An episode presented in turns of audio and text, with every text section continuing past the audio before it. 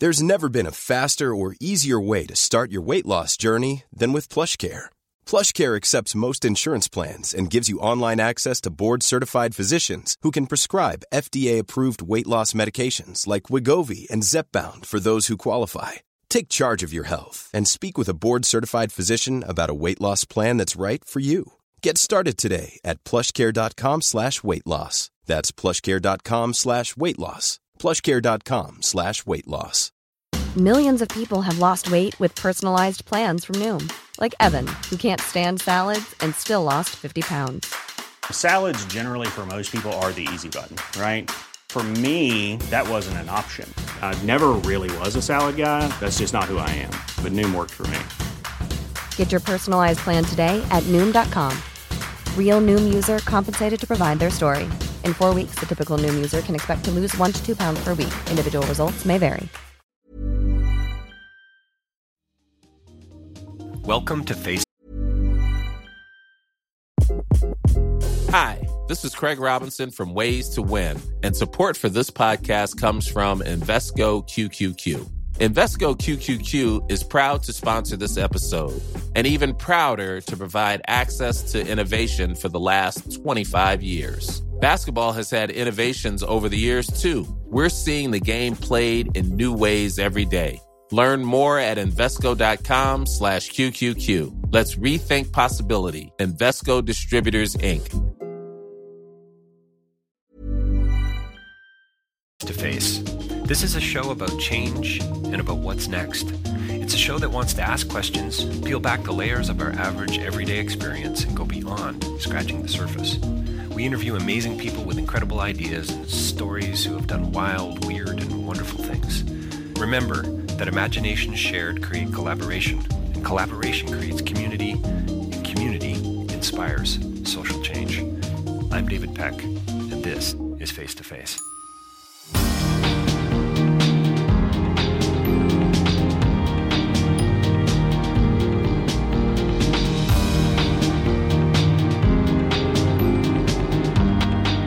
So, welcome to another edition of Face to Face. I'm here with my guest, uh, Mark Bowald, who is the uh, Associate Professor of Religion and Theology. Sounds a little intimidating at Redeemer University College. Uh, he's been teaching here for about nine years and probably doing a few other things, which we might get into today. He's the theology editor for Christian Scholars uh, Review, and he has published uh, fairly recently. I know he's got a few things in the hopper, which he might talk about, but he's published a book uh, called Rendering the Word in Theological Hermeneutics. Mapping Divine and Human Agency as its subtitle. Mark Allen Bowald, published by Ashgate Publishing, um, I think in 2007. Sounds never, I mean, wow, sounds pretty intimidating as well. Anyway, thanks for uh, thanks for joining yeah. us today. Yeah. Mark. Thanks. Thanks. Yeah, yeah. Thanks for having me. So, so what are we talking about today? We're talking about post secularism. Post sec. What the heck is post secularism? Well- pray tell. That is the uh, response that I quite often get in Canada. Yeah. Um, and there's a deep, there's an irony to that because the most successful Canadian philosopher is Charles Taylor. Charles Taylor is, is far and away probably the most uh, accomplished Canadian philosopher, and Charles Taylor is actually the father of sort of the father of post secularism. He's written a book called A, Secular Age, which is has created considerable waves uh, around the world, with the exception of a few places, and one of those exceptions is Canada. Interesting. And the, the basic idea behind post secularism is that after the Enlightenment, we have uh, certain perceptions about different spheres of life. So we have a political sphere, and we have might have a religious sphere, and people might have lived their lives in in these different spheres. But there's a perception that, that they might not have any concrete or substantive relationship to each other. And the most sort of the most obvious example of that is the separation, the relationship of church and state. Right. So in its in its secularism, in its as Taylor maps it out in a secular age, uh, in its most sort of obvious and popular form, purports or promotes the idea that your religious beliefs have nothing to do or should have nothing to do with politics. And he shows how historically that is sort of never been the case. And ar- has argued subsequently, based on that, on, on tracing that history, uh, and others have followed him. Many others who follow have followed him in this argument that that the the the So notion hang that on, those just to get this straight. So so Taylor's saying it's impossible to separate church and politics. He's saying essentially yes that Church there and a that it is a that the idealist notion of them being separate spheres is impossible. Right.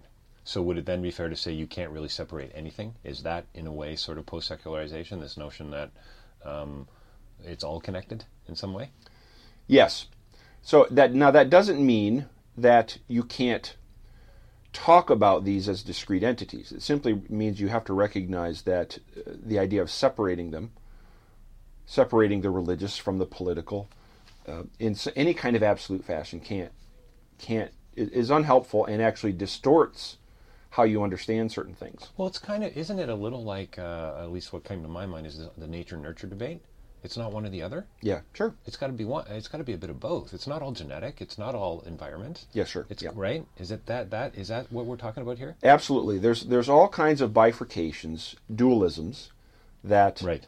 Philosophy and theology have historically sort of sort of promoted or and in in various ways popular uh, have been popularized and in, inevitably those those things have then later on been questioned and this is just an, another example of that yes Can I? So just sort of my own little uh, philosophical uh, bone to pick here, and I'd love your thoughts on it before we get back to Taylor.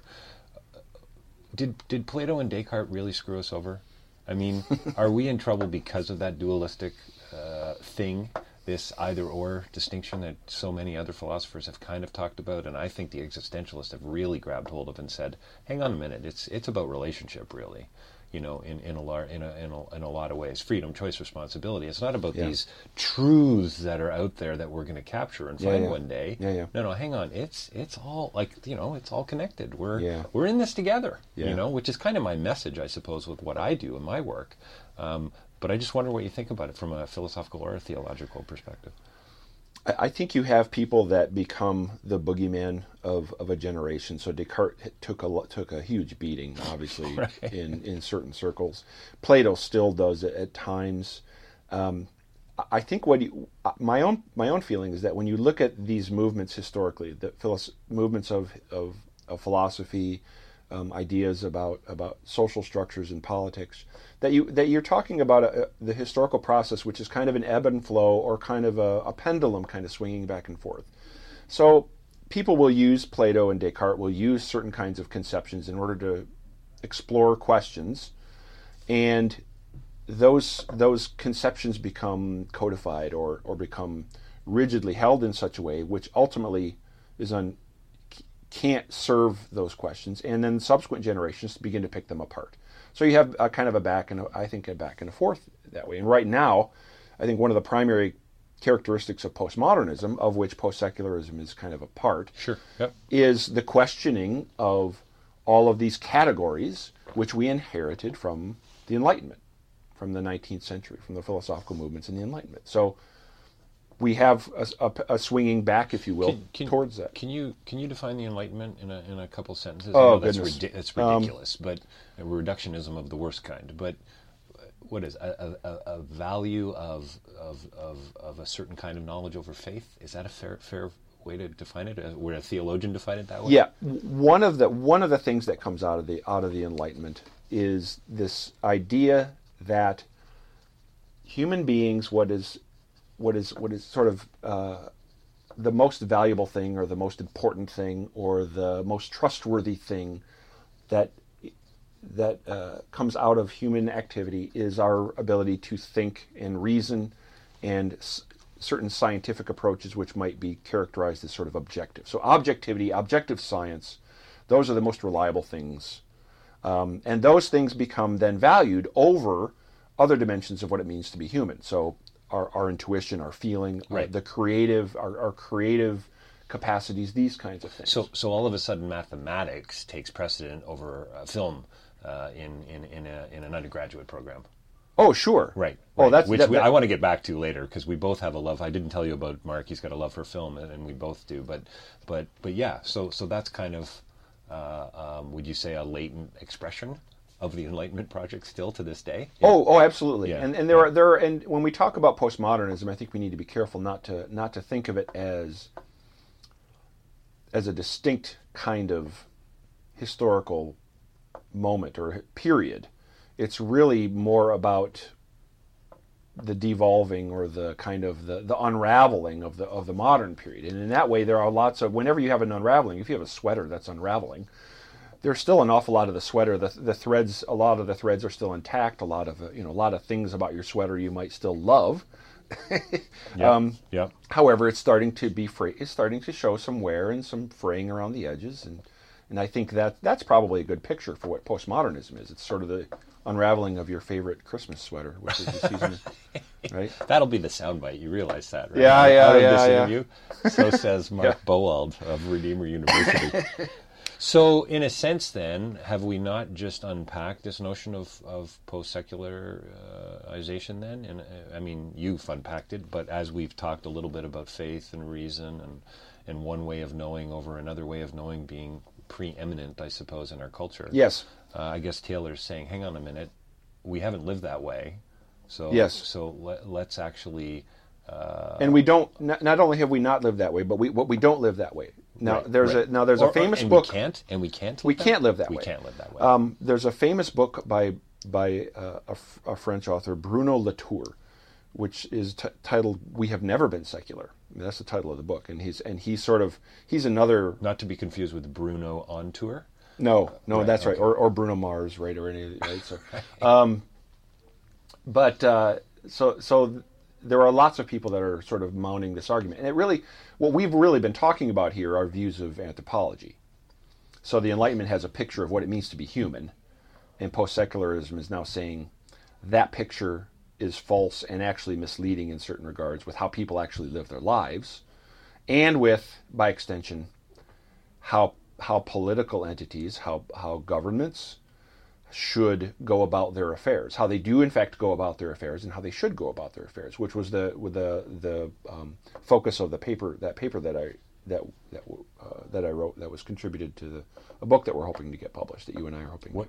Oh, right. Yes, of course. Yeah, that, that book. Yeah, Should I plug it? Sure. What's what was the, ti- what, The title, the well, title? the working settled on? title is Irreconcilable Differences. That's right. and it's going to be uh, uh, a collection of essays from about about 16 different uh, uh, writers, uh, authors, academics, and a couple from the U.S., mostly Canadian, and they're going to be um, And the irreconcilable differences are between between philosophy and theology, or Philo- at yeah, philosophy and faith. Philosophy- yeah, sure. And, and philosophy and faith. A couple of the uh, the essays are very sort of faith based. Others are not. Uh, some of them come from a very scientific perspective. And uh, we got a real nice uh, group. So we're, we're a group of papers. So yeah, we're, we're looking forward to that. And you were kind enough to give us a paper. You didn't get to present at the conference though. We did a conference for five years, and and uh, but hopefully we'll uh, we'll revisit it down the road. So there you Sure, go. sure. Shameless plug. Uh, we'll be talking about it again in the future. So yeah. So then so then that answers that question.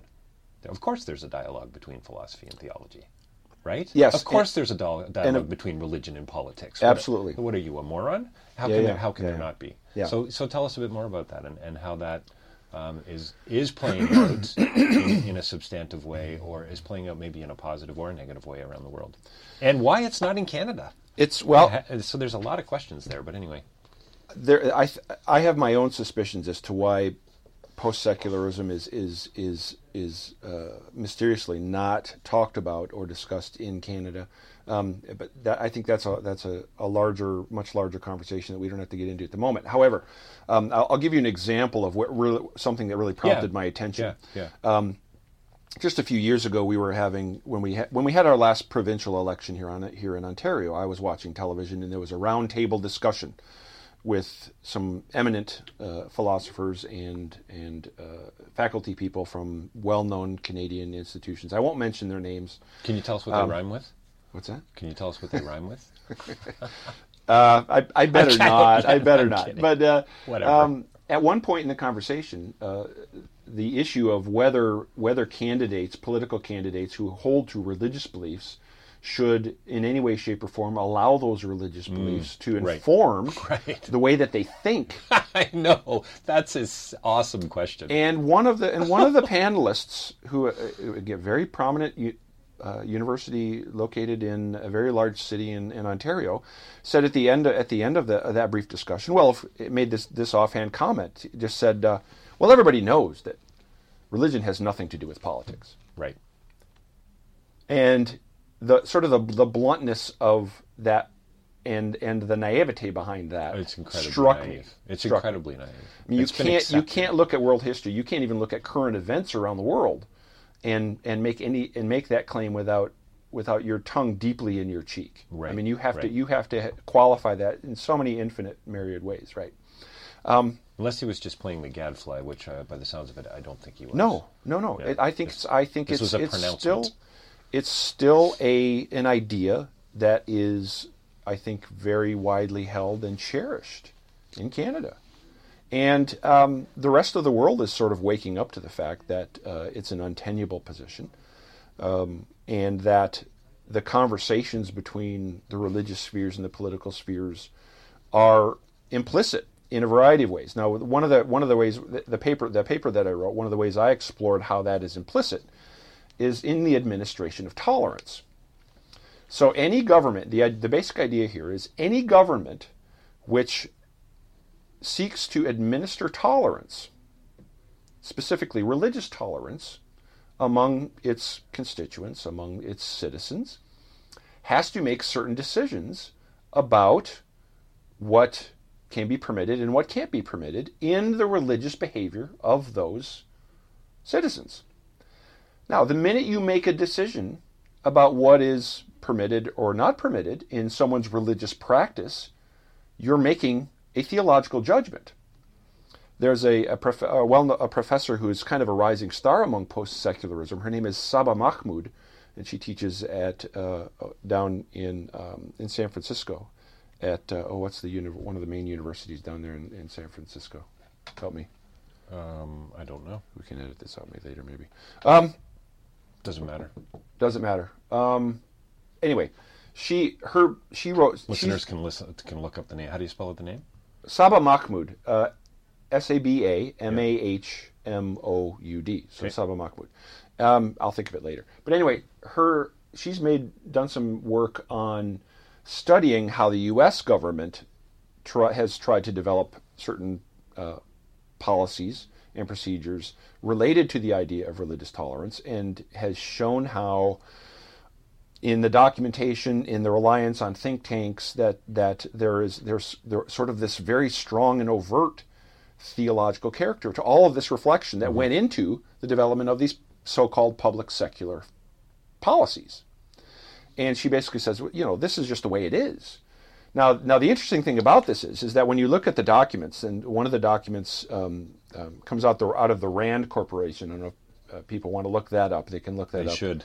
um, in the U.S. is that um, the RAND. Rand pop, the Rand Corporation is a is a think tank which is occupied by a lot of former politicians and philosophers and such, and they develop documents and recommendations to for the U.S. government. Anyway, um, in this document, you have uh, w- when you read this and you see how it's describing, for example, for example, the the how how Muslims read Scripture that there's this from as a trained theologian you can see how um, this reflection and, and the and the conclusions they they've drawn about how Muslims read Scripture is very sort of naive and shallow, and, and you can and, and it begs the question: Well, why didn't they, if they're making those kinds of uh, uh, studies or those kinds of uh, um, descriptions of how Muslims read Scripture, why didn't they consult the professionals?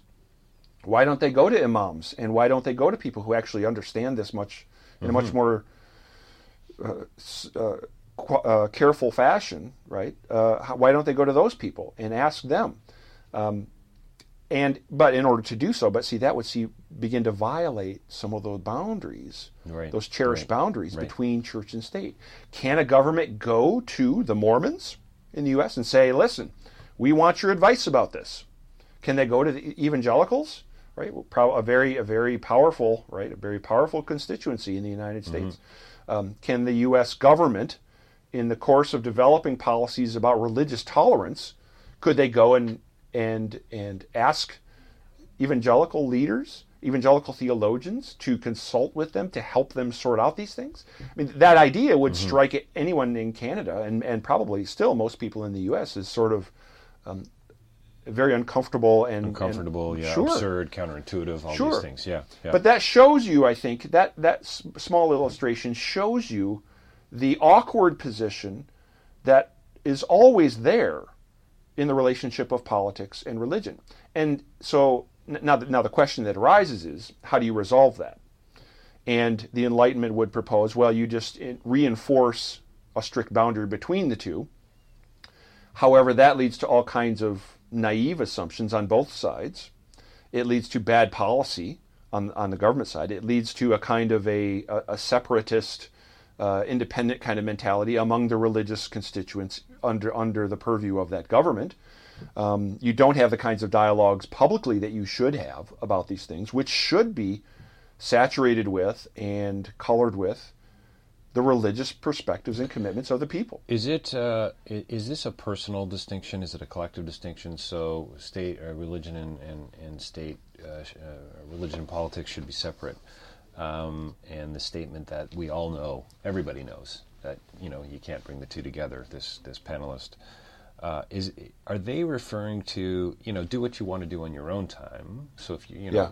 You know, would they go that far to say that that even that doesn't influence politics, or are they actually saying, look, we can't we can't interview, we can't do a needs assessment or a gap analysis with the Mormon group, or you know, we so is it a collective kind of distinction? Do you think, uh, or is it also personal, saying we all know that it doesn't have an impact, which is to me even more absurd. Does that does that question make sense? Sure. Yeah. We, um, it's it's we all know that it shouldn't is, is Right. really the argument, right? Right. That's that's happening there, Right. and so it's it's a criticism in this in the case of of the, that round table, it's a criticism that's being directed at individual individuals who want to become involved in the political process. No, Right. you should leave that stuff at home. Right. Leave it at home. Leave it at home. It's it's it doesn't belong now.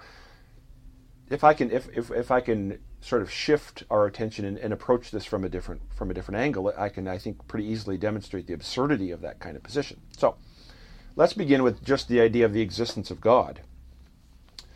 If God doesn't exist, all right, just for the sake of argument, if God does not exist, then the conversation we're having is moot. Right. Now, if God does exist, which by and large the vast majority right, of, of humans historically and presently believe that God exists. If God exists, don't you think God would be interested in what goes on politically in the world? I mean, of all the things God, God might be interested in, of all the things that might, you know, draw his attention or his concern. I guess it depends on the kind of God that you you uh, Exactly, bow, bow sure. down and worship, right? I Sure. mean, it really does because if you've got a loving, graceful God, or if you've got a, an, a, an angry God, you know, a violent, angry God, then I guess I guess it's a little different. You know, I would almost suggest, Mark, even if God doesn't exist, this is still a very relevant conversation for the time being, right? Because of Hmm. The fact we've got four and a half billion religious folk in That's the right. world. That's how right. How the heck do we actually attend to this for the next 50 to 100 years while we be truly become this post-secular society? That's right. Right? Or That's right. anti-religious society or whatever you want to call it. That's So right. If we're going to push God out eventually, well, uh, okay, 150 years it's going to take, or 200, let's say, maybe Yeah, in the yeah. history of, of recorded history. Yeah. Um, we still, it's still an issue today. Yeah, four, and a, four and a half billion people believe in some kind of a creator. That's right. That's right. So even if yeah, you're right. Even if even if we concede, you know, you might concede that point for Yeah. argument. Yeah. It's, still very It's relevant. still there. It's still relevant. Yeah. That's right. I mean, episodes. I mean, I I've, I love Homeland. Uh, We've been we've been Mm-hmm. Yep. watching, we watched the first series of Homeland. Elizabeth and I and fell in love with it. And I mean, it's a real interesting mix. And I'd have to go back and watch it now after our conversation. But there's some really interesting bits of business and how how they're weaving in the understanding of sort of uh, religion into this. You know, is it really about religion or is this really about hate? Yeah. Is this really about anger? Was that really a religious distinction that was made there, or a Christian or a Muslim distinction? No, no, that was just about anger and hate. That's why they did, you know. And I, I, I find it pretty uh, provocative, actually, and really entertaining as well. Um, it's uh, it's pretty pretty interesting how they're weaving the, the, the message. Well, an American typically typically uh, shows produced in the U.S. are far more willing to explore those questions. Right, Right. Right. Yeah, seem to be. I was going to ask you the question too. I mean, is is the bandwidth in uh, politics uh, for for these types of questions? I mean, in the in the favor of uh, or in the name of homeland security, I suppose these conversations would be allowed to happen. But if you want to talk about a regional or a municipal or a statewide policy, we can't have these kinds of religious conversations. But if you want to protect, so I wonder what you know. Well, if, if that's well, true, what- I wonder what well- kind of assumptions are going on there. Sure. What you're gesturing at is is um, a kind of a remnant feature of, of of secularism, in that those conversations related to homeland security happen in camera, right? They happen behind the scenes. They're not public. They're not public Right. conversations. They happen when people are tied to chairs. Ex- yeah, sure. Or and behind closed doors, and you know those, and um, so it's interesting because all, all of the conversations and all of the sort of the, the scenarios that we that we have seen since 9/11, all the dramatic portrayals of things that have gone on, the way the U.S. has responded, all of those things. Um, everybody know. I think everybody who watches those things. Um, Zero Dark Thirty, who watches Zero Dark Thirty, or ha- have this kind of implicit understanding that these things are all related and messy. But but they but but sure but they certainly try to reassure themselves when they leave the theater that ah yeah okay I can sort of I can sort of leave that behind or we can sort of ignore that those things that are happening on the on the fringe as if they're aberrations or exceptions.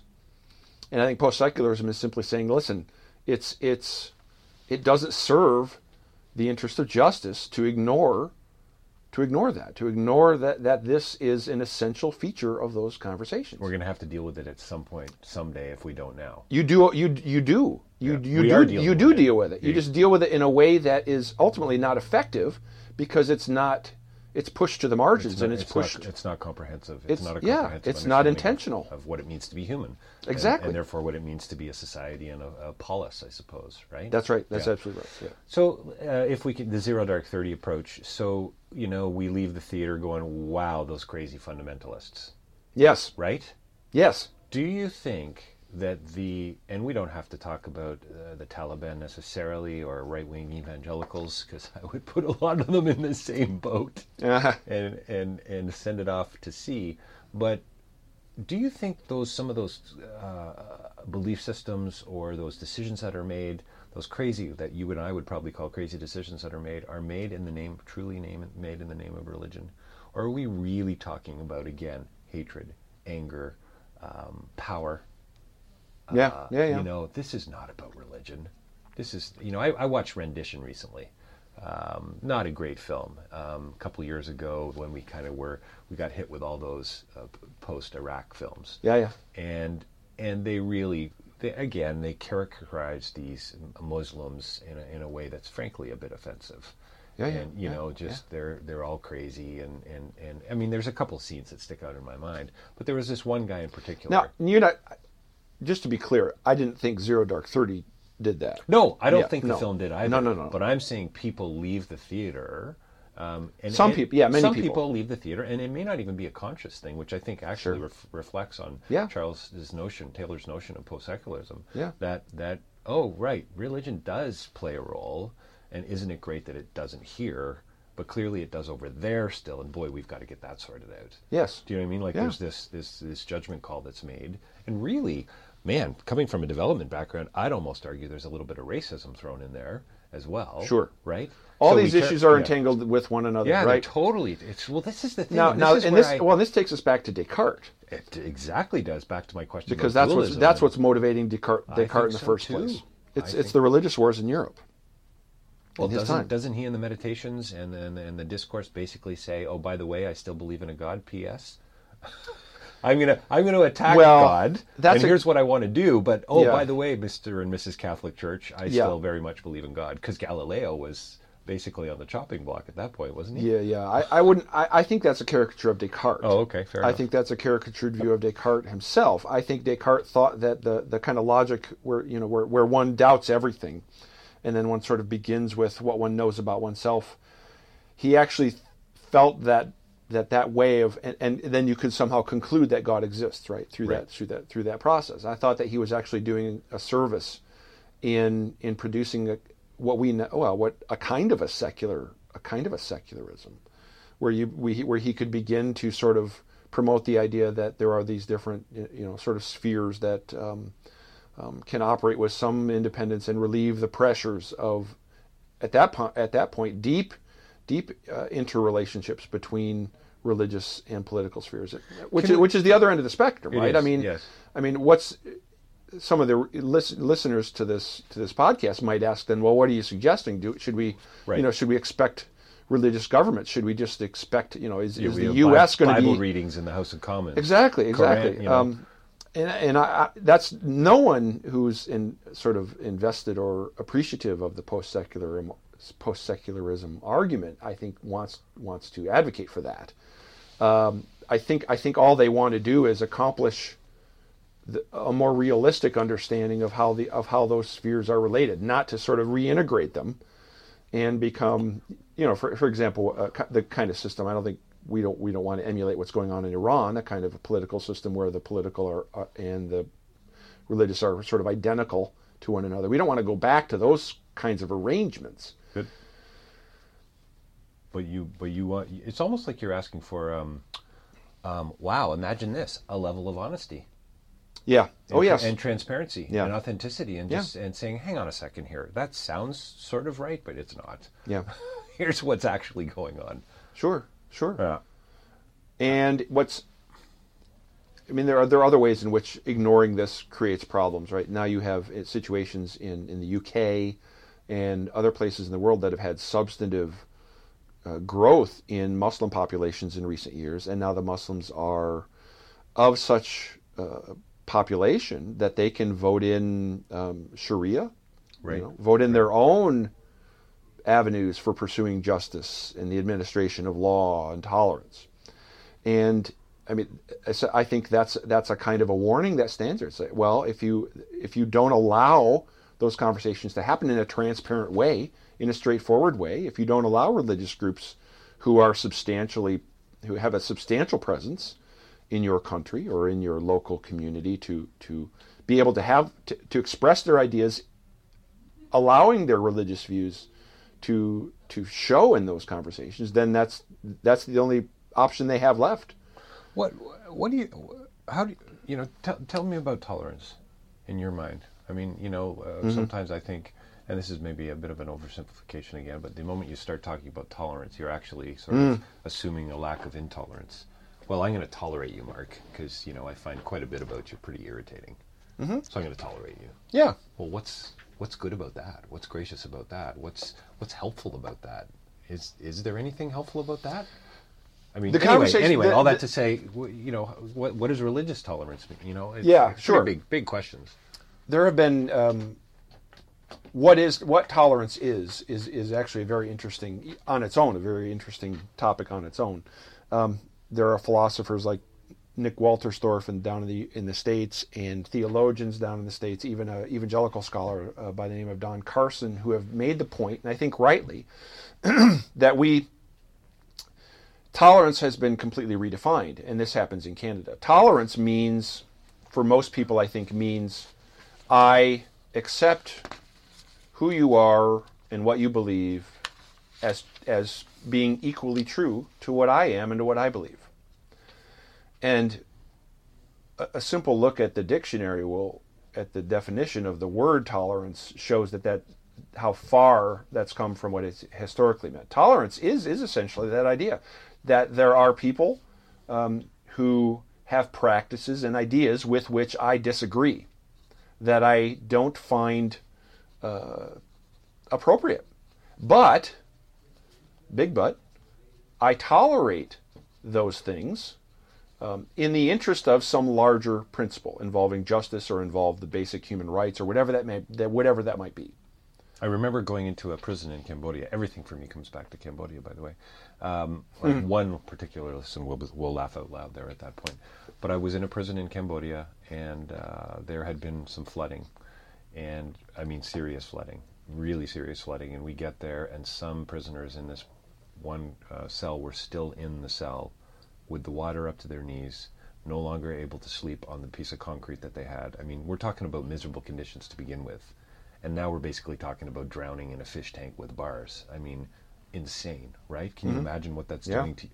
And I remember leaving and saying to the, the, the, the NGO leader that I was there with, how do you how do you make those decisions? How do you how do you basically how do you tolerate that? Yeah. And he took Yeah. a completely utilitarian perspective and said, "Well, I, I, I do because I, I've got other issues that, in fact, believe it or not, are more serious. Yeah. You know, to do with with actual um, diseases and, and, and, the corruption levels and so on that are going to affect the whole, you know, the common good Yeah. or the common welfare of the prison as a whole. Yeah. And I hope and trust that within a year or two, maybe I can address that that conversation. Yeah, as well. sure, sure. So uh, that's that's kind of what you're talking about, isn't it? Sure, that sort might be util- one of those. utility. That might be one of those larger, pragmatic concerns Yep. that you simply have to honor in the meantime. You know, you're sort of recognizing the messiness, res- recognizing, um, you know, that I can't really address. that. We can't really address that. Um, now, this relates obviously also then to where one deciding where the limits of tolerance reside. Right. And that's that's that's another byproduct of this, and that's where you now you're now you're you're drawing the conversation back into that role that government should play, and how do we how do you have those conversations among your constituents, your political constituents? Maybe I can give the readers a, a good example of tolerance. There's, this is an example that I that I've sometimes used in my classes, and that is, um, if for if I if I visit a friend's home over the holidays, um, they invite me into their home. We're sitting there having coffee. We're eating holiday Christmas cookies, and th- this friend has this acquaintance of that I'm invited into their home has half a dozen small children. Right, as we're sitting there having their conversation, these children begin to sort of climb all over me.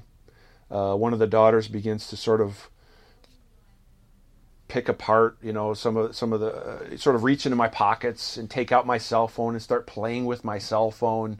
Um, you know, another child was- Deleting some of your most important Sure. contacts. Yeah, yeah, you know, pick yeah, exactly. Picking up, you know, picking out uh, my briefcase and starting going through my files and these kinds of things. Um, and you know, you know, we've we've we've had those kinds of experiences. All of us have had those kinds of things, and maybe at a, to a smaller degree, in restaurants and out in public and, and in places. Now, what do I do in that situation? I mean, obviously, this is these are kinds of behaviors that I would find inappropriate. That at some level, I would find uh, I would if my children were doing that, I would find I would I would. Uh, uh, want to correct that behavior in my children and say, listen, this is not respectful behavior. You should not do that. You don't touch other people. You certainly don't reach into their pockets and do these things. And thi- but do I do I do that with my with these with the children of these parents who I'm I'm I'm visiting? No, of course not. And why and why do I do that? Well, because there's some overriding principle of charity, of great of honoring the graciousness of these people who have welcomed me into their home, of recognizing that the, the things that these children are doing ultimately may not you know be of such substance that they're going to sort of you know be of, of har- harming me in any re- real way. It's just more of a nuisance than anything else. Um, that's one example. I think a very kind of on the ground kind of example of, of what tolerance. That's what tolerance means. So you can sort of uh, project that out and say that that's essentially the kind of the kind of thing that tolerance should be thought about with respect to how religious groups Right. Live together, Live in, together, in, a, yeah. in a in a in Canada or in a nation or in a in a local community in Ontario, Southern Ontario, or whatever in a town. Yeah. Do you think that um, we're coming coming near the end of uh, our time together? But do you do you think that uh, you know? I think it's around four. I've used the number four and a half billion religious people in the world, and that's pretty broad, but it's a lot of people. It's probably higher. It's probably higher. Incredible amount of wealth, incredible amount of prestige and power and influence. Could could we ever? Can I mean, is it ridiculous to assume that we could ever get on the same page with respect to an issue? Uh, pick any social justice like issue that you want.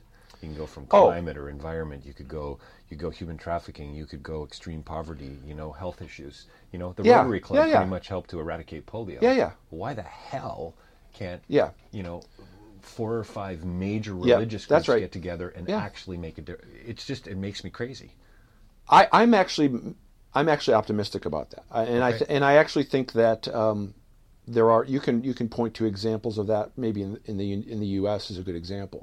um, where that where that has happened in the past, where issue to issue to issue you can find common cause and then um, sort of Uh, It's a great phrase.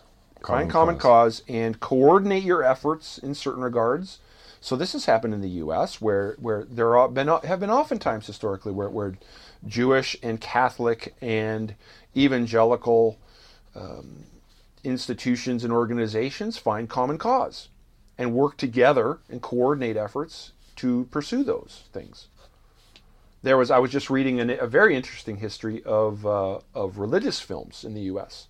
And in the very early hi- history of and this is maybe a negative example, but in the very early exam, uh, history of, of of filmmaking in the U.S., those there were there were uh, several moments where where Jew, conservative Jewish, Catholic, and evangelical groups organized together in order to address redress together some of what they saw as the corrupting influences of Hollywood. Right. That's I mean that's a very simple, practical example. Um, so yeah, issue to issue to issue, I think I think that that can be done, but it it can be done more easily in a place that that recognizes the porous character of re- religious subjectivity and political practices. Favorite film in the last four to six weeks or months? My favorite film Yeah. in the last four to six months. Oh goodness, I, I tend to be very uh, critical of uh, of films coming out. Did you see Captain Phillips? No, I don't even. I Oh, don't that's the even know Tom that. Tom Hanks film about the the Somali pirate ship. Oh, sure, take- sure. The great, great. I, I, I thought it was terrific. Uh, Yeah, yeah. Um, uh, I haven't seen a ton actually. I haven't been able to get out to see to see a ton. Uh, saw a couple at the festival, um, but but nothing nothing really has stood out for me other than Twelve Years a Slave in the last uh, last couple of weeks. But we don't get out like we used to. Difficult difficult film to to, to watch for sure at parts. But uh, Yeah, yeah, yeah. anything Yeah. grabbing you right now? Well, I'm actually doing a lot of the filmmaking I've been viewing is is in anticipation. I teach a class on religion and film. Oh, okay. And um, so I was I went I, I saw Tree of Life for the second time. I was going to say, is like your favorite filmmaker Terrence Malick because he read a lot of Heidegger? Terrence yeah yeah Terrence Mal I like Terrence Wes Anderson is a huge favorite of mine as Oh, well. okay, nice. Right. Um, so uh, Moonrise Kingdom. Right? Yes. Something We've is, talked you know, about Moonrise Kingdom. Um, I'm still I'm still sort of processing. P.T. Anderson? Uh, There, there will be blood. Magnolia. Sure. Oh, Magnolia. Sure. Sure. Yeah, Magnolia yeah. is Punch is Love. really important. I think. Yeah, I think Um, so too. I can't show it to my class because what is it like four and a half, five, seven, you know, nineteen hours. I think, it's 17 hours. yeah, seventeen hours. I think like Magnolia is the length. Of yeah. yeah, yeah, sure. Um, It's a doozy. so yeah, I can't I can't show that because they, a, I remember watching that, and w- maybe we, we should wrap up soon. But but I saw Magnolia the first. I walked out of the theater. I was on a date, and I couldn't I couldn't take it, Mark. I couldn't take it. I just and I think I was because I was worried about my date, and I just went. This is the. These characters are so one-dimensional and so tragic. This is horrible. oh yeah, yeah, yeah, And so we got up and we left, you know, 20 minutes before the end. And of Yeah. course, you need to see it through to the end. yeah. And so I rented it, I don't know, a year, two years later on v- VHS, Yeah. you know, of course, dating myself now, and popped it in, and wow, I was just blown away. It was a Second completely different around, film. Blown. It was a completely away. different film Yeah. because you watched the last I twenty watched- minutes. I lost, yeah, yeah. It's really, yeah, it's uh, it's a difficult film to watch, but Yeah. but uh, well, that's great. Religion and film. I think that's a sounds like a great course. Sounds like a lot of fun. Thanks for joining us uh, uh, today, uh, Mark. Um, Thank you. we Yeah, Really thank you. appreciate it. Uh, we barely scratched the surface, as I often say with my uh, people that I interview. Uh, Mark Bowald, uh, associate professor at uh, Redeemer University College. You can probably find him somewhere online. Oh, I would imagine in a compromising photo or two. He's been uh, teaching here for about nine years and author of Rendering the Word in Theological Hermeneutics, um, Mapping Divine and Human Agency. Thanks again, and we'll, uh, we'll talk to you soon.